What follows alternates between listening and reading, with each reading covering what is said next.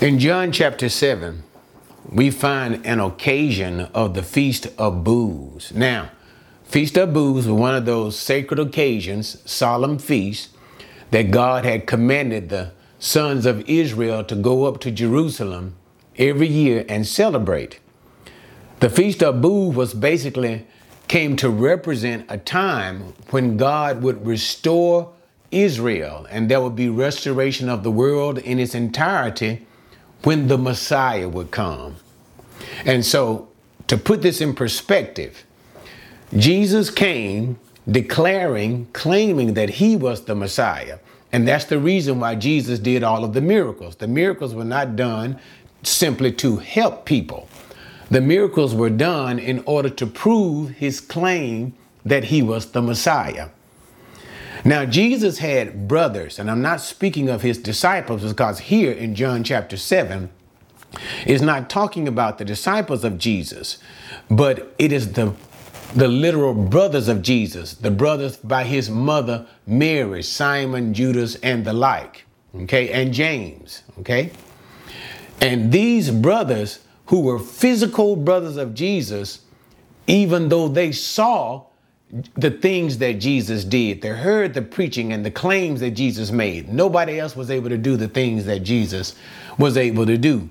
Even those brothers, his own brothers, as the scripture will say later on again, yet they did not believe in him. That in other words, Jesus' own brother, brothers didn't accept him as the Messiah. So it is the Feast of Booths. If the Feast of Booths is a time when the Messiah, it, it is a celebration of when the Messiah would come. He will restore Israel to her former greatness, even greater than what it once was. It would be the restoration of Israel and bring peace to the world. And so Jesus was claiming that he was the Messiah. And so now his brothers come, in a sense, kind of throwing that into his teeth, saying, if you are really the Messiah, go up to Jerusalem it's the time for the Feast of Booths. Shouldn't you show yourself to the world? And that's when Jesus responded in verse number six and simply said, It's not my time yet. Now, I'm not going to get into all of the nuances of that, but it simply means Jesus is saying, when Jesus would present himself, first of all, to Jerusalem in this way, it would be for his death. That's when they, that's when they would he would die on the cross. The next time he would present himself, it would be in the Feast of Booths. But nevertheless, it's not the time for either one, and the cross must come first. But then he said, but it is opportune time for you. And now here's where we get into that point of what did he mean by it is their time? And here's the point that I'm trying to make. The world cannot hate you in verse number seven. That's what the point I want to make today. Jesus said, The world cannot hate you, but it hates me because I testify of it that his deeds are evil. And I'm I'm just gonna stop right there because I don't want to make this video no longer than necessary. But what he said was, he said the world cannot hate you.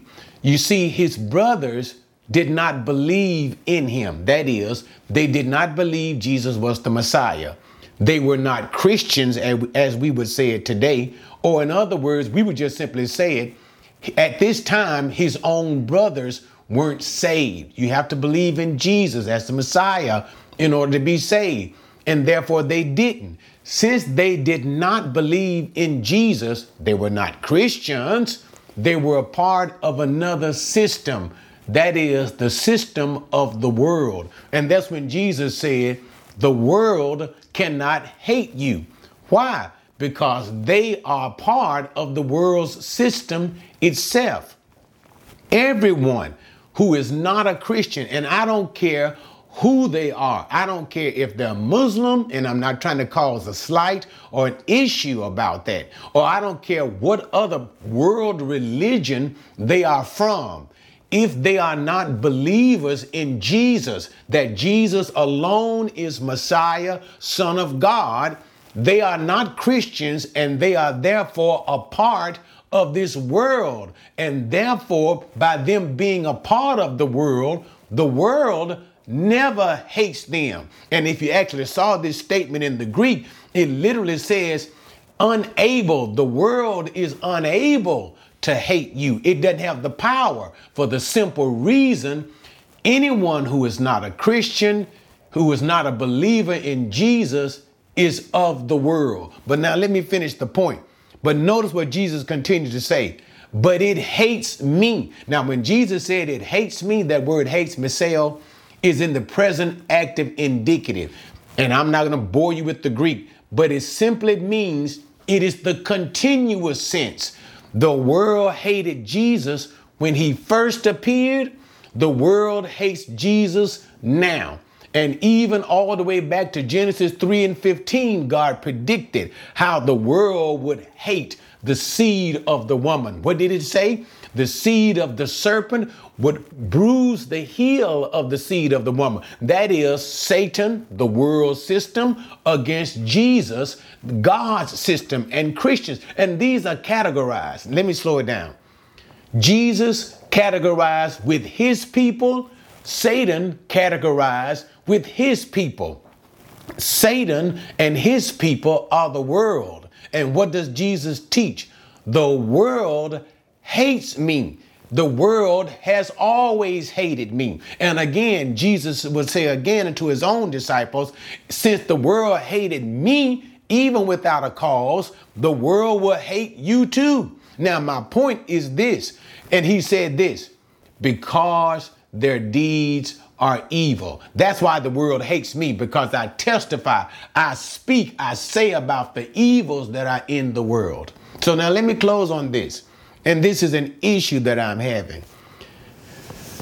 Christians today, we don't like to get be persecuted. We don't want to be talked about. We don't want to be singled out on the news. We don't want to be singled out by CNN, MSNBC, and all these other types of sources of being uh, bigots and discriminatory and everything else, haters, all the names that the world calls us. It's time for us to get over that for the simple reason Jesus says the world will hate us. And here's the thing the problem is, Jesus said they hated him because he pointed out their evil deeds. And so, what we as Christians are trying to do is we're trying to be quiet.